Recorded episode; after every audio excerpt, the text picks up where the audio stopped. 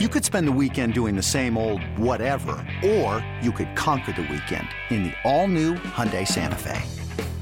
Visit HyundaiUSA.com for more details. Hyundai, there's joy in every journey. This episode is brought to you by Progressive Insurance. Whether you love true crime or comedy, celebrity interviews or news, you call the shots on what's in your podcast queue. And guess what?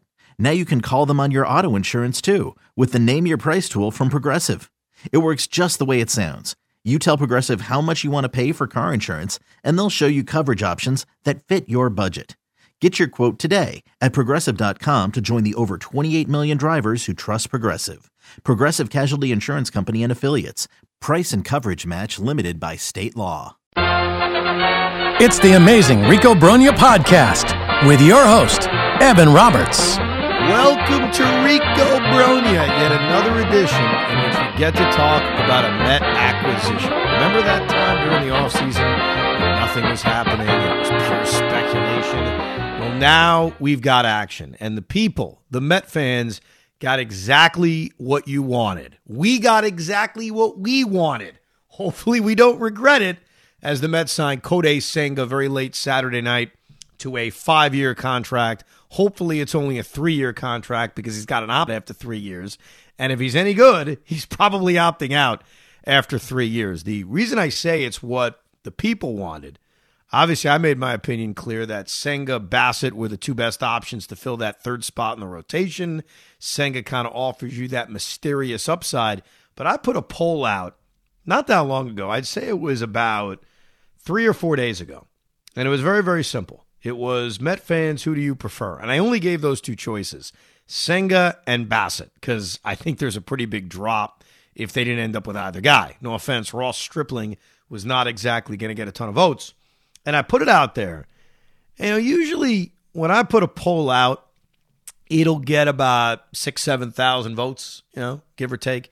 This one actually got 11,000 votes. So for whatever reason, more people were interested in answering this question than your normal poll question. And it was overwhelming. And I can't say I'm stunned by it. I guess I'd say I'm mildly surprised. 75% of people, and again, that's 11,000 people voting, preferred Senga over Bassitt. And last time on the Rico, when we were comparing the two, even though I made it clear I preferred Senga, which we'll get into throughout this podcast, Bassitt was a fine backup plan because Chris Bassitt, over the last three years, last year with the Mets, obviously the previous two years with Oakland, has been as dependable as they come. And I wondered if the comments late in the season and then subsequently struggling in his last two starts against the Braves and Padres almost soured most Met fans on him. But I would not have been disappointed if Bassitt was the guy. But clearly, the overwhelming majority were intrigued by the ghost forkball. That was it. They were just drawn in by the appeal of something called a ghost ball. So 75% of people said Kodai Senga was their preferable choice. And late Saturday night, we got it. And I apologize because if I stayed up Saturday night, this podcast would have been recorded 24 hours earlier. But after the Nets pulled off that shocking victory over the Indiana Pacers, I was very, very tired. And my parents came over to help out with the kids. And me and my wife looked at each other and we was like, man, we can go to sleep. This is great. So I think it was by about 10:15 I was passed out. We were both passed out. And so I woke up I'd say about 5 a.m. and my wife was already up. And she says, "So do you know?" And I said, "Do I know what?" I just woke up.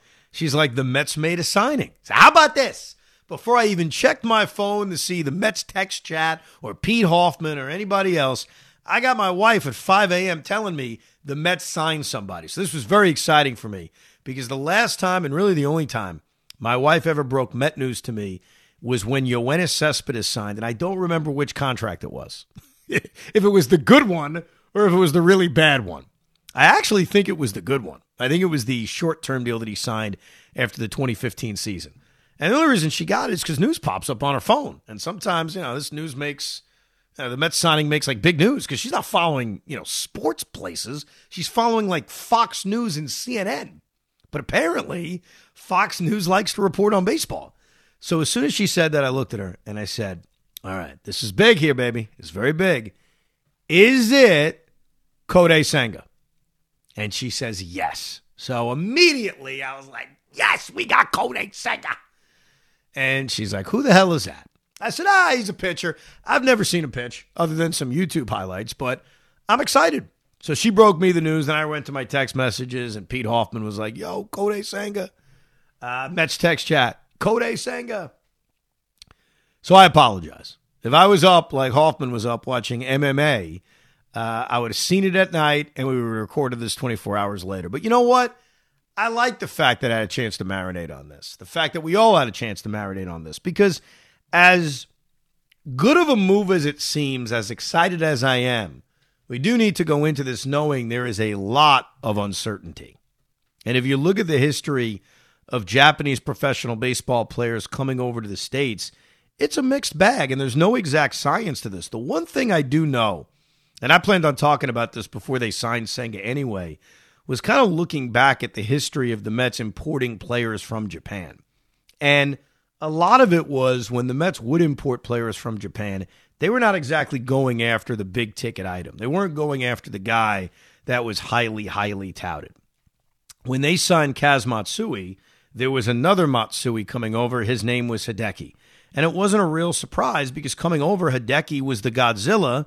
Kaz Matsui was, you know, what the hell was his nickname? He was just Kaz Matsui, you know? So you knew going in, Hideki Matsui was coming over with a lot more fanfare. In 2001, when the Mets signed Tsuyoshi Shinjo, you knew Ichiro Suzuki was coming over with a lot more fanfare. So the Mets' failures in importing players from Japan was not just strictly an example of the Mets being dumb or the Mets bringing over the wrong guys. They were knowingly bringing over the wrong guys because they weren't going after the top guys.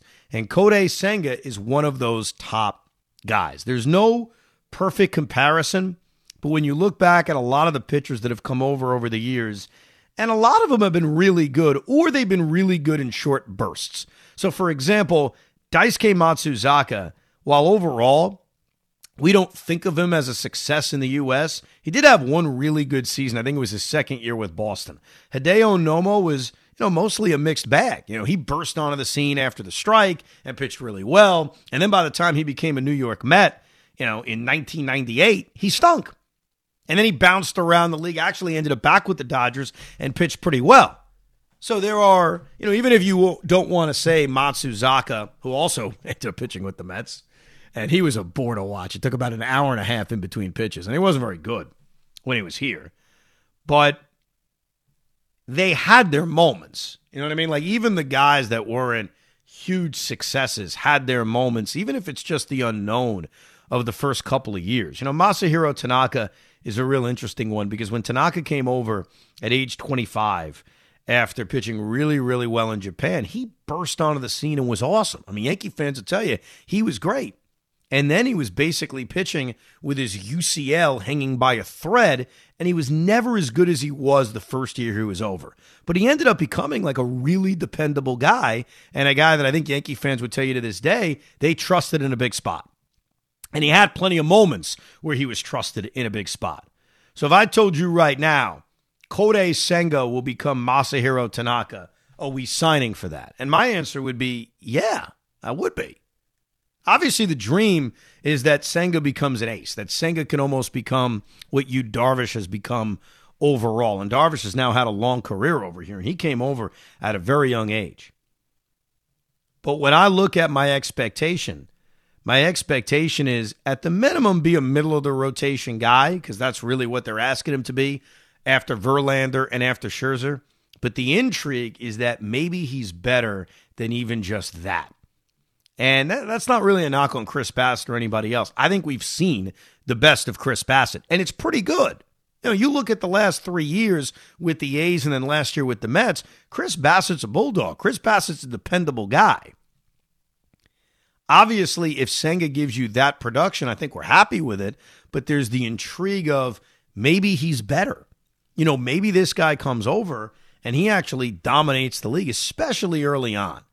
And this is a championship team, or at least we're hoping this is a championship team, right? The expectation, I know, going into 2023 is they better win the World Series. If they don't, we're going to be upset.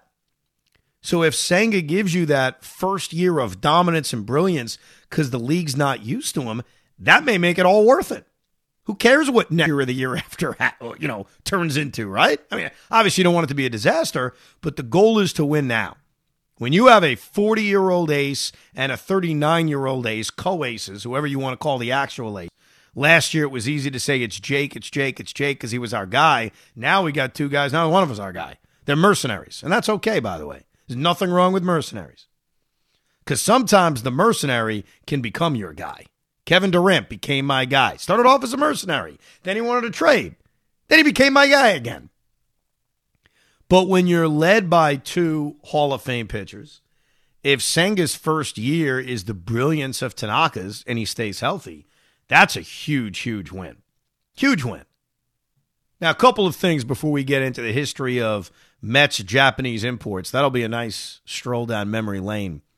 I've been hearing something over the last few days. I heard it on the fan over the weekend. I've heard it on Twitter from Brave fans. This idea that's being peddled of the Mets are spending all this money and they haven't really gotten better. Well, let, us be fair about that discussion.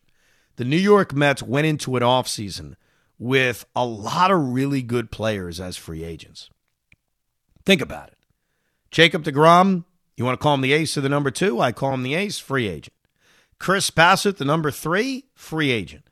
Taijuan Walker, the number five, free agent. So you had three fifths of your rotation, all as free agents.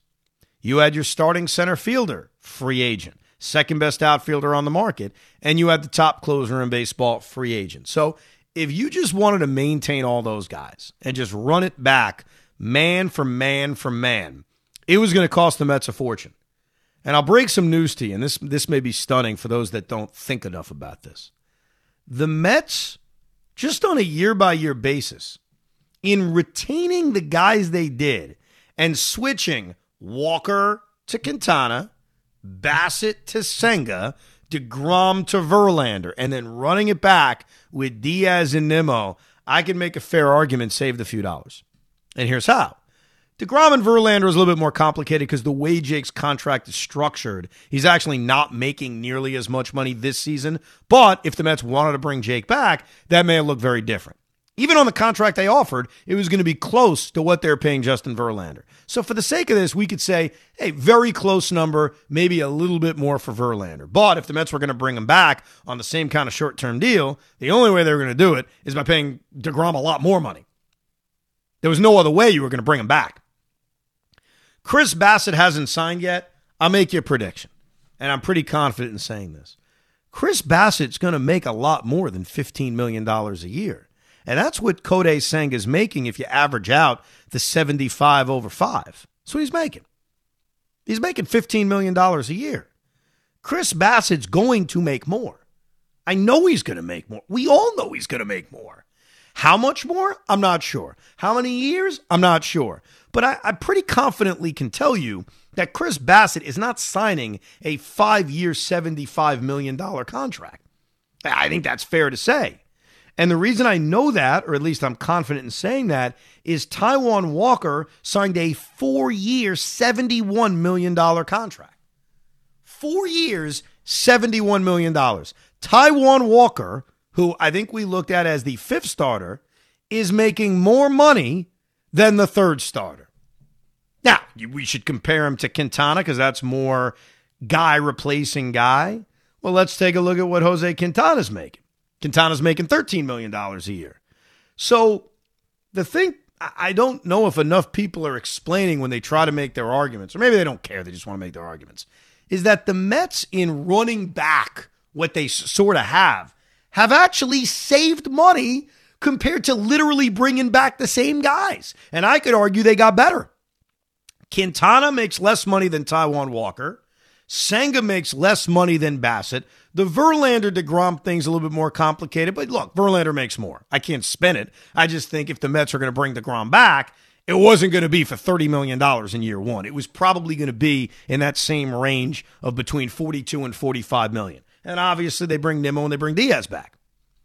So it's not as if the Mets, and by the way, I think that whole argument about the Mets saving money on the Quintana Walker flip and Senga Bassitt flip while also possibly getting better is a compliment because they're not looking to save money to be cheap. Their payroll after taxes is going to be over $400 million. But the idea that the Mets are just spending money like drunken sailors and they haven't gotten better is not very fair and is not in the proper context. The context is they had a lot of free agents. Now, you want to disagree with how it's being spent? Okay, I'm open ears to that. I understand that. I had a buddy of mine at work say, okay, I wouldn't have given Verlander 42 million. I would have, he didn't actually offer a solution, just said I wouldn't have given Verlander 42. Okay. Now, if we're being fair about that money. Let's split it up.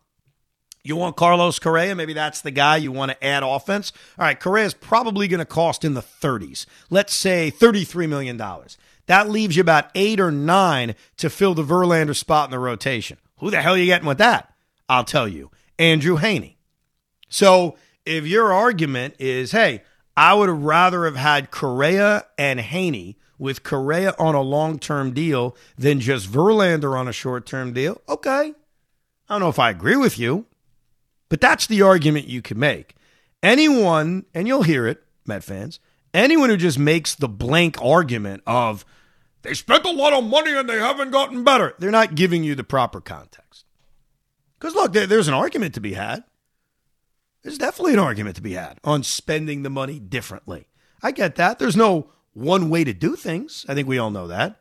But to attack the Mets spending and say, and they haven't gotten better, can you believe it, is not putting their offseason in the fair context. They had a lot of guys who were key players to last year as free agents, three fifths of their rotation, basically their entire bullpen, their center fielder and leadoff hitter. So it was always going to cost a fortune just to run it back with the same guys. It was always going to be the case. When you need mealtime inspiration, it's worth shopping Kroger, where you'll find over 30,000 mouthwatering choices that excite your inner foodie. And no matter what tasty choice you make, you'll enjoy our everyday low prices, plus extra ways to save, like digital coupons worth over $600 each week. You can also save up to $1 off per gallon at the pump with fuel points. More savings and more inspiring flavors make shopping Kroger worth it every time. Kroger, fresh for everyone. Fuel restrictions apply.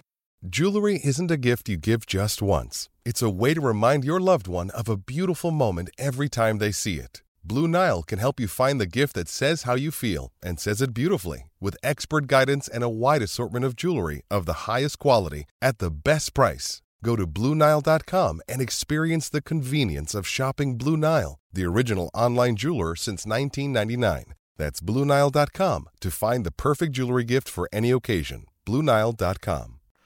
All right, as far as Senga is concerned, it's a five year, $85 million deal. Assuming the money isn't spread out differently, that adds up to $15 million a season. He has an opt out after year three. What that essentially means is if Kodai Senga is as good as we expect, he's done after three years. This is another short term contract. Now, if he doesn't opt out, that's actually a really bad sign because he's making 15 a year. And as I just laid out, Taijuan Walker is making more. And that's not a knock. Taijuan Walker is a fine pitcher. He's an adequate pitcher. But if Kodai Senga is looking at the market in three years and saying, I can't do better than two years, 30 million, because that's all that's left, that's probably not a good sign for us. So I think you have to look at this contract as yet another short term deal that Billy Eppler has hooked up. It's a three year, uh, 15, $45 million contract. Here are the concerns about Senga, and here's how maybe this needs to be attacked. Kodai Senga has never thrown more than 180 innings in a season. That happened back in 2019. Senga has never made more than 26 starts in a season. That happened in 2016, in which he threw virtually the same amount of innings as he did in 19, about 177. 175 innings, 180 innings nowadays, actually not a bad thing. Like the old benchmark was, can you get me to 200 innings? I don't think realistically you're looking at many guys to get you to 200 innings. To put it in the proper context, Chris Bassitt, the guy he's replacing, made 30 starts last year and threw 181 innings. So if Kodai Senga matches what Bassitt did last year and matches his career high in innings, I think that's a win. If it's a few innings less, not a big deal. If it's 130 innings, that's a problem because now you're looking to replace those 50 innings. Look, they lost 181 innings out of Chris Bassitt and 157 innings out of Taijuan Walker. They have replaced it with Senga and with Quintana.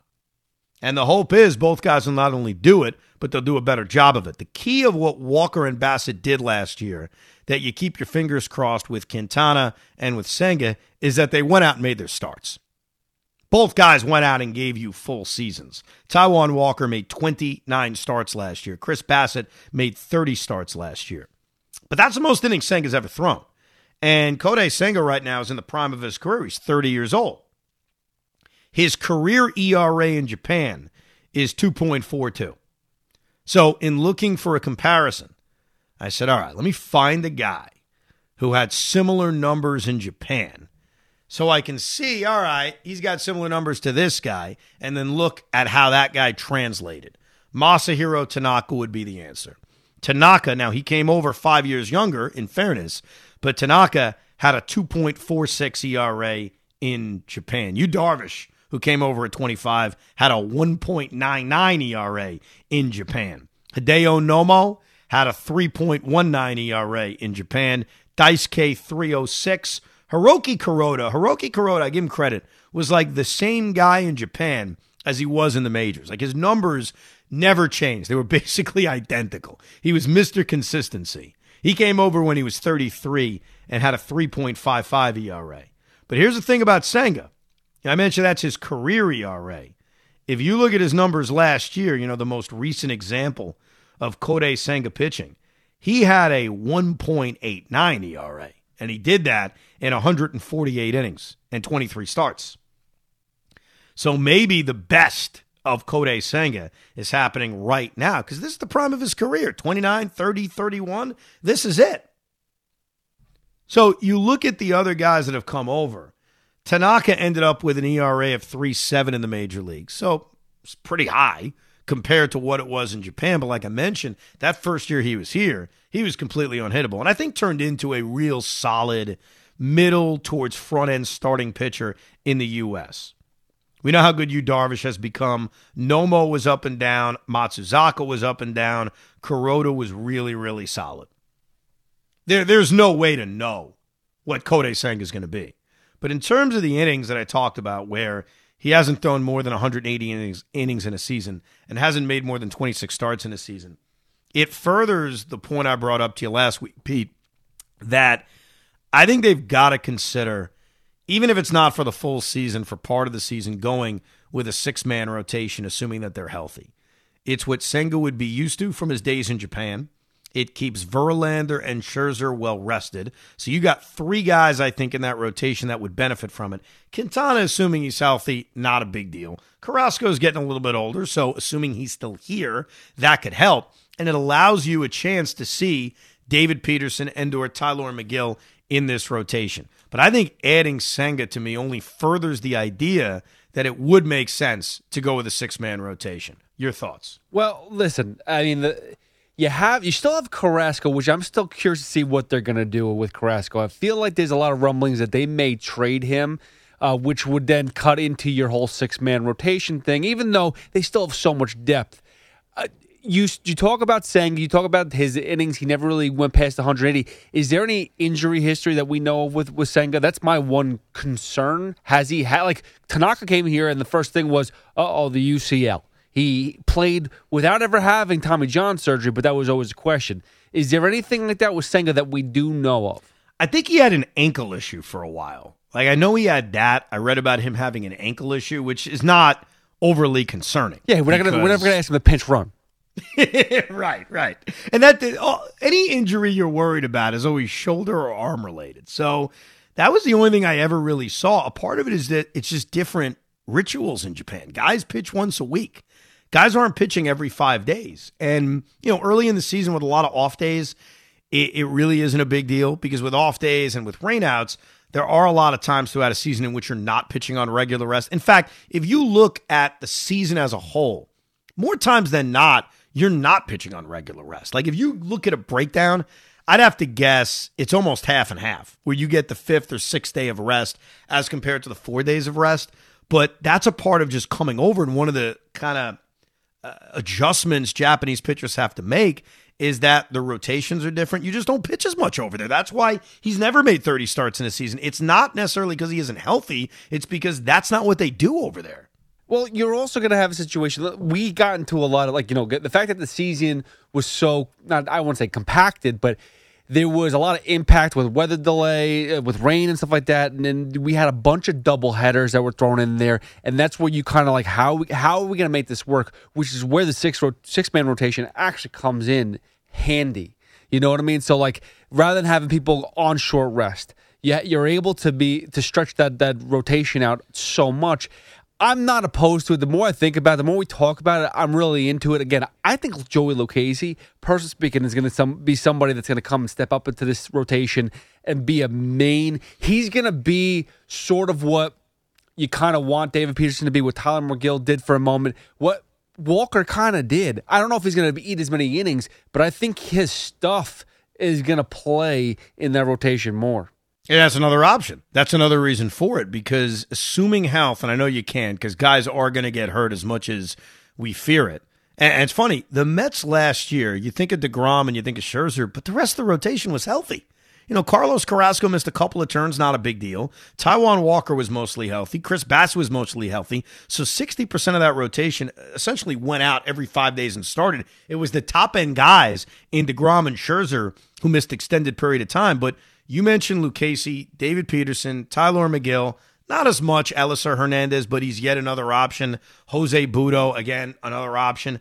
They have a lot of guys, and it's going to be important over the next couple of years to develop some arms. The guy who I think who has the biggest upside is David Peterson. To you, it's Joey Lucchesi. All right, well, let's see what they have. You know, that's that's the bottom line. Let's just see what these guys are. And I also think it'll just make it easier for a guy like Kodai Senga to get used to this when he'll make starts on the fifth day. Like it's going to happen, but maybe it doesn't happen on a really consistent basis. And I do think it benefits Verlander and it benefits Scherzer. By the way, when the announcement's made or you find out, did you have raw excitement about the Senga signing, or was it very matter of fact for you? So, all right. Uh, there was one person who announced it, and I, you know me, like there's I have to be specific. First of all, we went to the Jon Heyman and the uh, and a few years ago Bob Nightingale, so you get hesitant. And the person that announced it, we don't usually trust as a source. So like I'm sitting there going like, all right, give me another source, and everyone's like, oh, but look, it's spreading out. It's like SNY's reporting it, MLB Network, Fox, but they're all citing the same guy as a source. I'm like, I don't believe it. And then Passan, and then Ken Rosenthal, the other people finally came. Uh, Feinsand came on board. Then I then I was like, okay, relief. So I was like a little bit like, I don't want to fall down this pace because listen. I understand. Senga was the clear cut guy, so does it change anything of like everything is lining up the way we expected. We expected as soon as DeGrom wasn't going to be there, Verlander's in the mix. We expected Quintana was going to be someone that was going to be on the radar, which I kind of, we never actually nailed Quintana, said that that was going to be the pickup, but we knew something like that. So it made sense. Senga was the guy that was like, oh, makes so much sense, especially with Ohtani coming back. We said we need to get Nimmo. It happened. So it wasn't like this, like, oh my God, we got our guy. It's like, okay, but what's next? Like I'm still waiting for one more big chip to fall. and here's the thing is you broke it down, dude. You said it. Like we're over the luxury tax. It is what it is. And you talking about like how we could have spent money differently. Verlander's money could have gone towards Andrew freaking Heaney. No, but here's the thing is, dude, we're talking about there's gonna be trades made. I think people forget this. We're we're we're talking about things that are actually happening. We've been saying the Mets need to now trade some assets. James McCann is what twelve million dollars. If you package him with, I'm not sure if they're going to do it, but an Escobar or or a Canha or even Carrasco, you're talking about twenty million plus dollars off the books. You're telling me you can't go thirty million dollars for Carlos Correa? I don't think they're going to go after Carlos Correa. I really don't. And I think a lot of it is that if you look at the way this team has spent, obviously Nimmo is a long term deal, Edwin Diaz is a long term deal, but the Verlander one is not a long term deal. Quintana's not a long term deal. And even Senga, if he's any good, it's not a long term deal. It's going to be a three year contract because he's going to opt out. I don't think for a guy like Correa, who I've got some concerns about, uh, there's been talk that he's got back issues he's dealing with.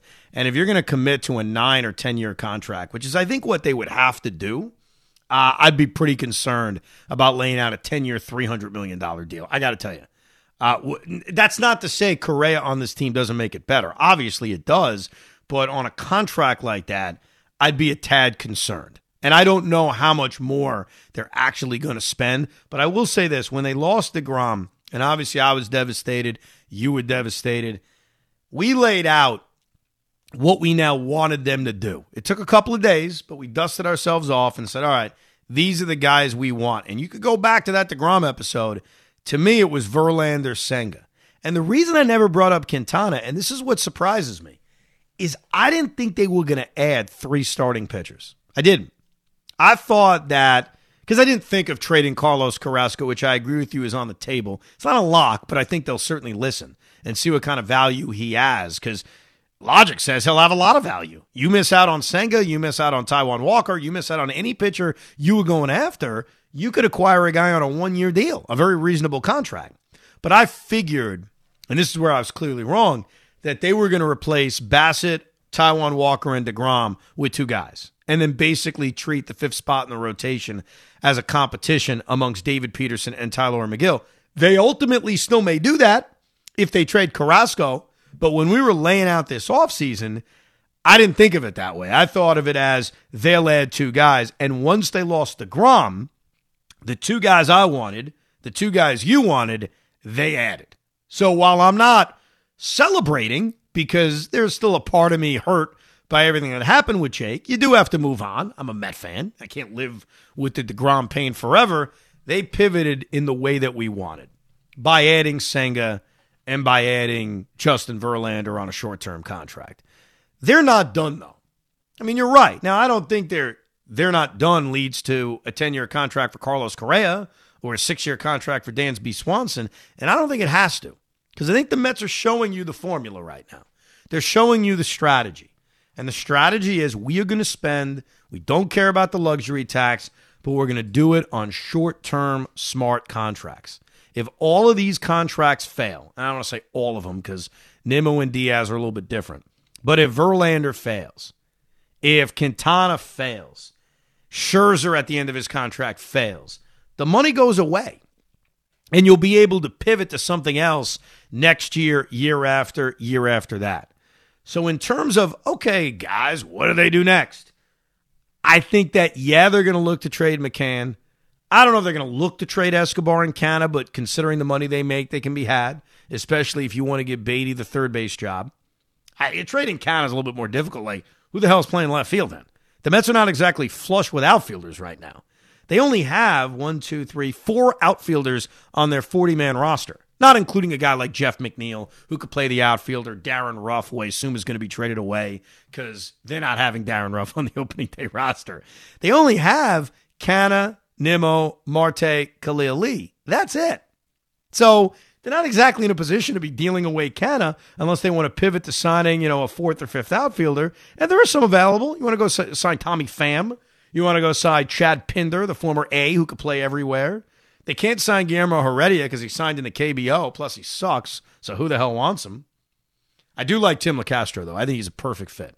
Right handed outfielder, a lot of speed, pinch runner off the bench. I think that'd be a nice addition. What about, the, what about the guy Tilapia? What's the what's the guy from the Raimel Tapia? There we go, Tilapia. Yeah, uh, he's he's a he's a left-handed bat. I think I'd prefer a right-handed bat if I'm really thinking about my fourth outfielder. I'm just I, listen. I'm not trying to sell any team Tilapia. on on on trading for Canha or trading for Escobar. But think about this: those two combined make like twenty million dollars, and next year's contracts are opt you can it's a club option so you don't have to pick it back up yeah but what do they do here's my question with that if they're trading Canha and escobar's money what's the reason is it to save on the tax bill or is it because they're going to go sign someone else if you're telling me that it's too much money to commit. And I understand the the Correa thing is it's, it's a longer term. You still need a big time bat. So JD Martinez, say for example, if he's a one year deal for twenty five plus million dollars or whatever, I don't think I think that's too much. It's not twenty five million. It is. That's that. Yeah, right. Exactly. But the point is, you could still sign someone,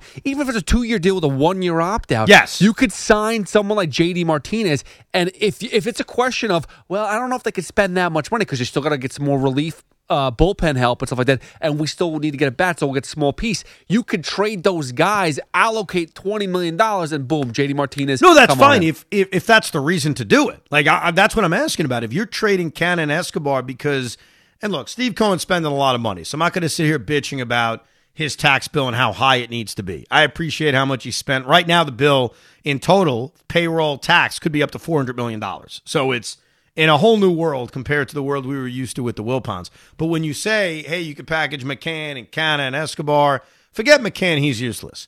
Canha and Escobar are not useless. I don't want to trade them strictly to save on a tax bill. You know, if you're telling me you're trading them because then you're going to use that money to sign a right handed DH, okay, let's talk about it. Okay, fine.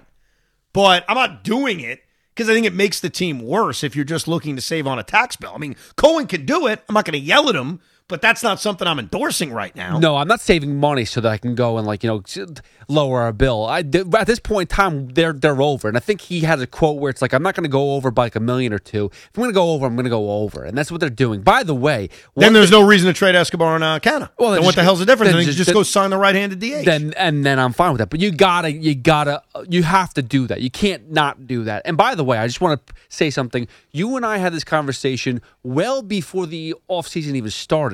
I looked at you and said, "We need to do this, that, the other thing." And you go, "the The payroll is going to be over three hundred fifty million dollars." I said, "Yes," and that's what it should be. We had that conversation a thousand times off air. So I'm happy that our owner has realized that in this year, particularly, he had to make this move to go over and make and have a payroll of three hundred fifty million dollars. It had to right. happen, right? And, and like I said, it could have been higher if he retained his guys, like.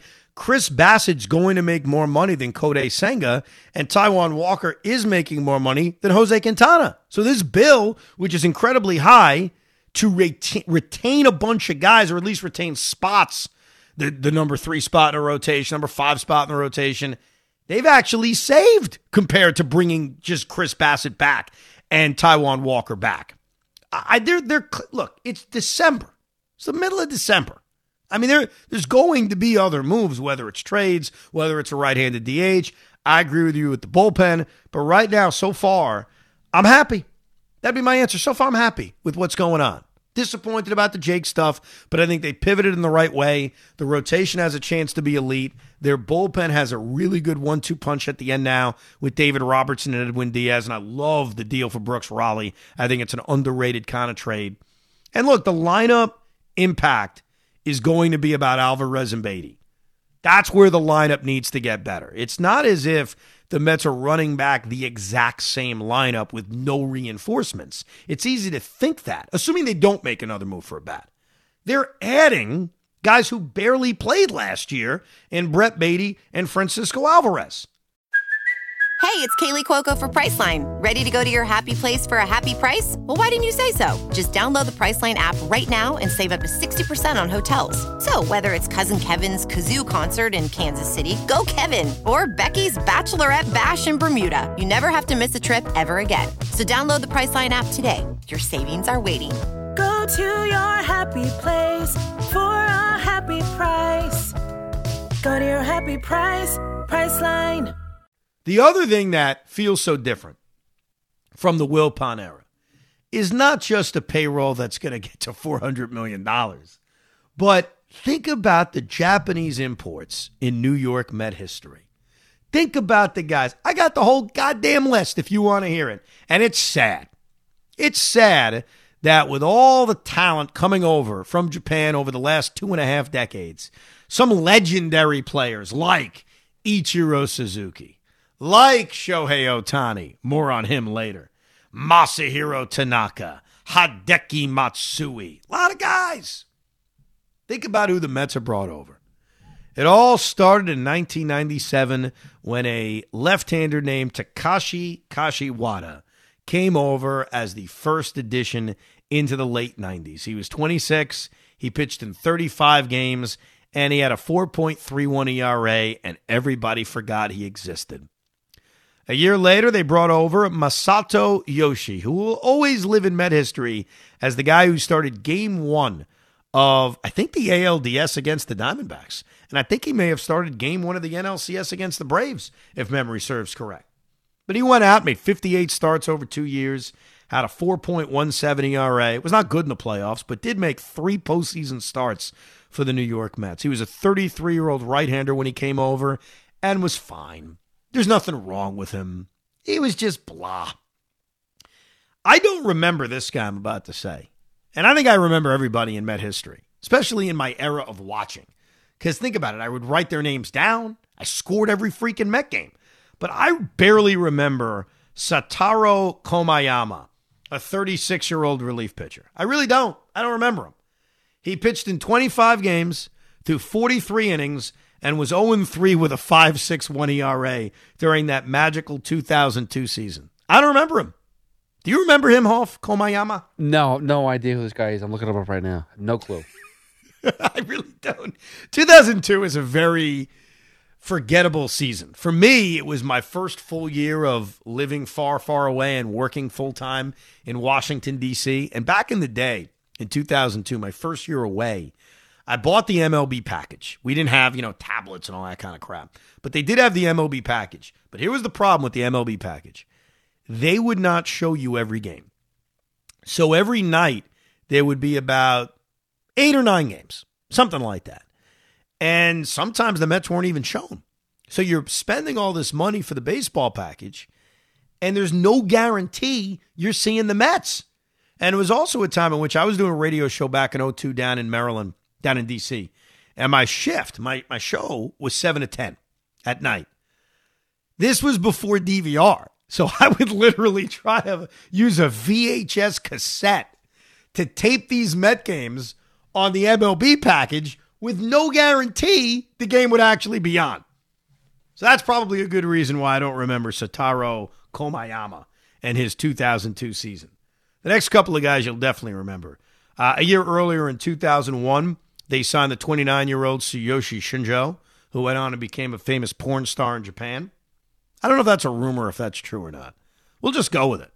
Or maybe he had a collection of porn magazines. No, no, I think he was an adult entertainer. But we like Shinjo. Now, Shinjo was actually a really liked Met for the one season he was here. He wasn't terrible. The problem he had is he wasn't Ichiro, because that was the same year that Ichiro Suzuki came over and signed with the Mariners. Shinjo, for the one year he was here, and he was the first position player to come over from Japan. Everybody else I mentioned was a pitcher. Shinjo played 123 games in 01, hit 268, had a 725 OPS, hit 10 home runs, and I remember used to jump in the air when he would catch a fly ball. That was his thing. But Tsuyoshi Shinjo was a very liked Met for the one season he was here, for whatever reason. Then you have Kaz Matsui. What a freaking disaster. What a disaster.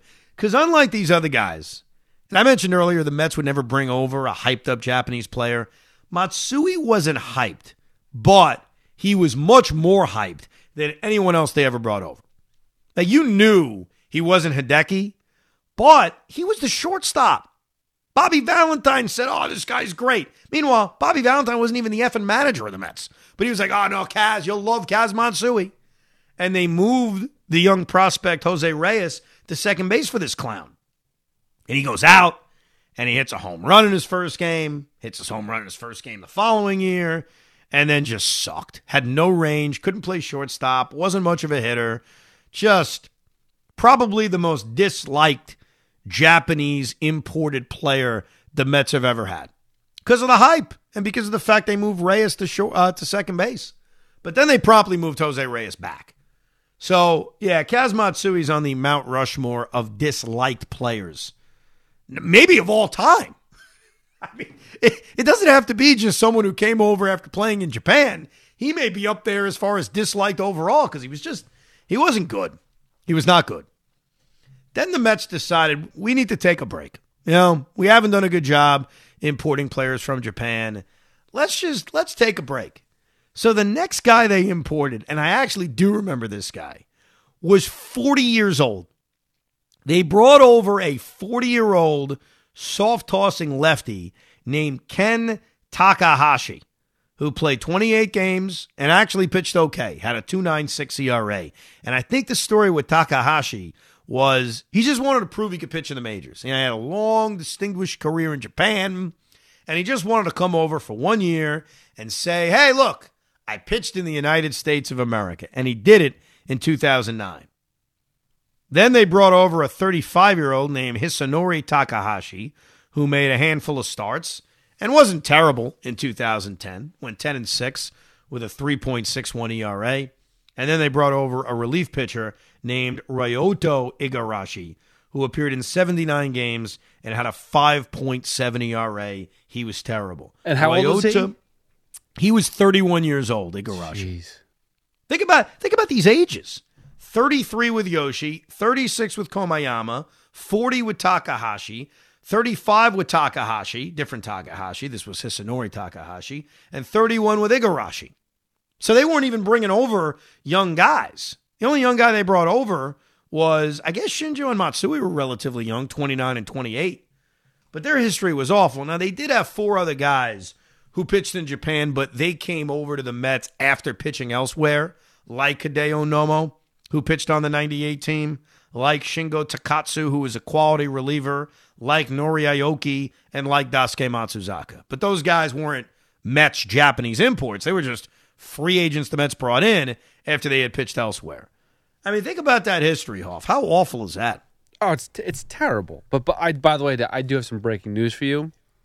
Uh, I dug up some info on Shinjo, and Yes. according to Adam Rubin from back in remember that name, Adam Rubin. Yeah, of course. Back in 2013, he posted Shinjo. By the way, was never a porn star in Japan, despite a Mets official believing he did have that post baseball career. He does look like some sort of Rico Suave, though. I will say that. So he was never an adult entertainer. Never. Okay. All right. Well, I'm sure he enjoyed No. having that rumor about him. Yeah, he certainly dressed like one though. I, I tell you, I think he was. If we polled everybody, I think Shinjo's the most popular Japanese player who ever played for the New York Mets. no, Like, que- was- no question. Him and Benny Agbayani, those are the two guys where like, oh, they're like they're boys. Were they? uh, Were they even on the same team? They were, were right? they with, with whom? Uh, Shinjo and Agbayani, they were on the same time, right? Same era. Yeah, yeah, yeah. Because Agbayani was on the 01 team, I think. I think that was his last year with the Mets, 01. Because Shinjo was only on the Mets for one year. He was only there, and then I think he went to the Giants. He only signed a one year contract when he came over. So he was not like a long term Met by any stretch. So it's it's not going to take much for Senga to really outplay his uh, his previous regime. If Kodai Senga isn't the greatest Japanese import in Met history, we have a problem. we we have a we have a freaking major, major, major problem. Couple emails at the ricob at gmail.com. Clayton Caldwell says, Hey Evan, how big can I dream? Is Uncle Steve gonna go to five hundred million dollars? Here's what I would say, Clayton. I would not expect it. That's why I'm not going to sit here talking about Carlos Correa for an extended period of time because I just don't think that A, they would ever invest in that kind of long term contract for him. And I also think that there comes a time where you do stop spending. I'm just not sure what that number is. And I'm not even saying the Mets are at that number. I mean, they, they may keep going for all I know. Uh, Steve Guerreri says, first time, long time. I have a trade proposal. I wanted you and Hoff's thoughts on it. All right. Mark Vientos plus a mid level prospect for Gregory Soto. Yeah, I'd be very intrigued by that. I would be very, very intrigued by that. Even though Vientos could have a really important role on this team, Vientos is a right hand hitter who can certainly mash left handed pitching. Uh, I don't think his role here doesn't exist because Alvarez could very well become the everyday, everyday catcher. And so while I've envisioned Alvarez as a part time DH, part time, full time catcher, I certainly think there's a possibility Alvarez just ends up catching 135 games. And so Vientos could become a big part of this team, even though it appears like Buck has no faith in him playing any kind of defense. Gregory Soto as another weapon to this bullpen would be very intriguing. Now, he does have some control issues at times, and there are moments in which I've watched him and he would just make you pull your hair out. But 27 years old, throws 100 miles an hour, has been over the last two years a quality relief pitcher. Now, he's closed games for Detroit. Obviously, coming here, you don't look at him as a guy that would need to close games, but would certainly lengthen the bullpen as another weapon. And what's interesting about Soto is that he's not a guy you're bringing over to get lefties out. Like his splits actually are reverse splits. It's not like he dominates lefties the way a Brooks Raley does. He's equally as good. In fact, I think last year his numbers were better against righties than they even were lefties. So Soto's just adding another quality reliever who throws really hard, who you think maybe you can harness a little bit and make even better.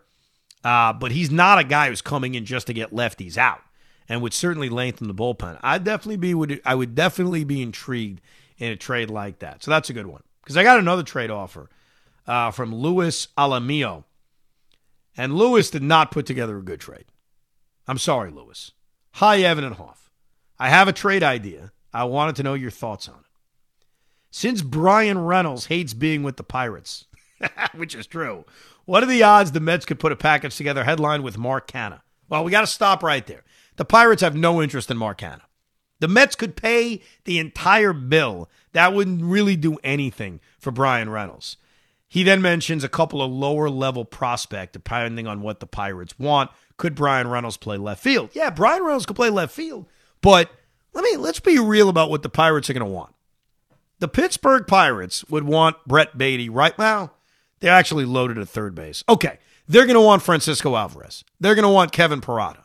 They're going to go to the moon because if they're going to trade a really good switch hitting outfielder in the prime of his career with three years of team control, it is going to be very, very costly. And I don't think those are the kinds of trades the Mets are going to make.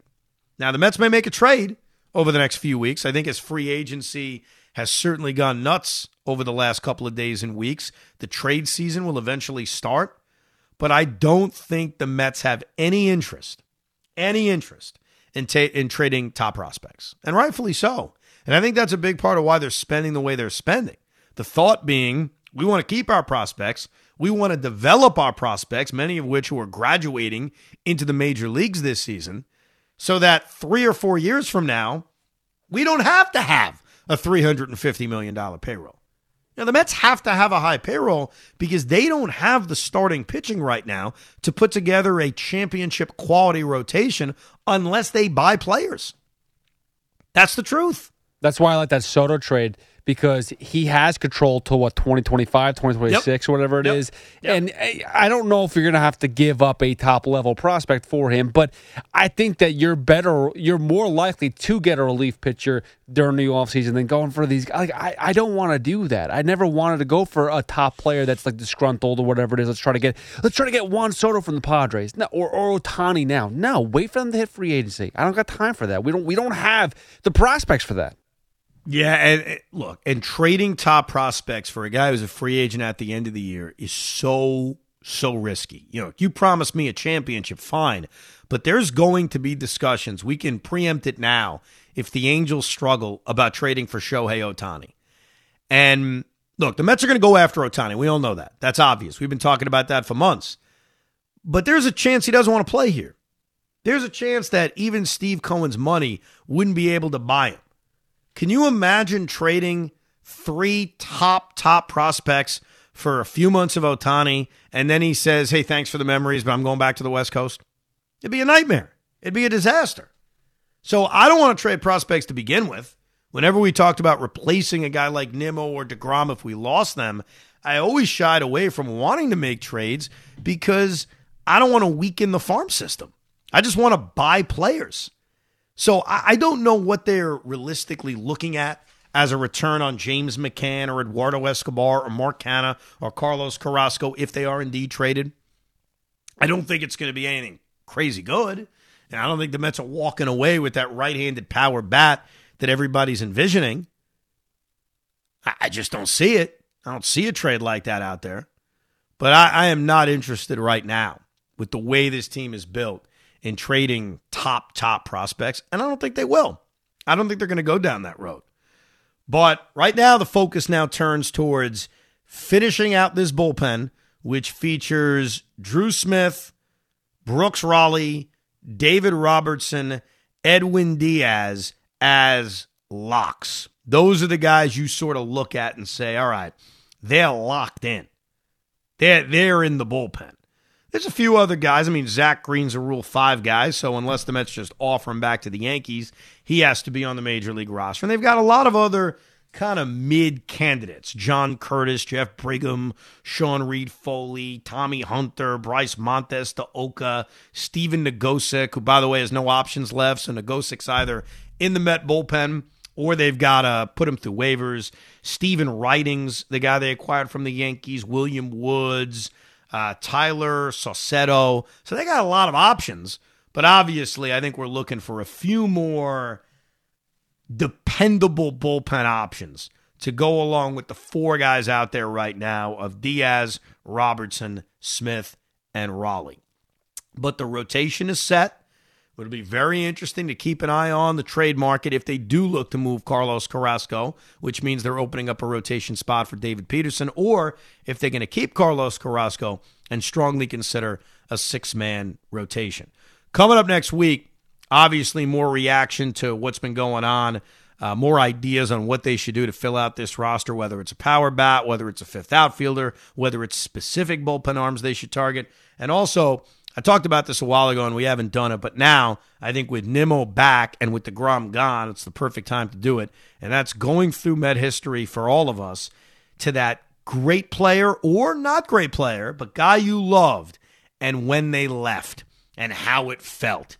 For me, I experienced it last week with Jacob DeGrom. For many people, it was guys who weren't even stars.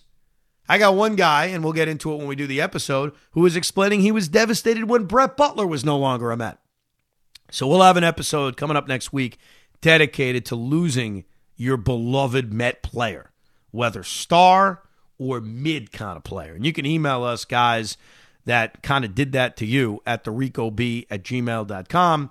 The Rico B at gmail.com if you want to email the podcast. We appreciate you listening, appreciate you communicating. Obviously, Pete producing Tiki and Tierney. You can check them out during the week, and me with Craig throughout the week at 2 o'clock. Thank you very much for listening, and stay tuned for a few more days from now, Wednesday night and a Thursday, for your next edition. Other than there being breaking news, then we'll give you one sooner of Rico Brogna. We hope you enjoyed this episode of the Rico Brogna podcast. It's amazing, isn't it? Make sure you download it now to keep it on you at all times.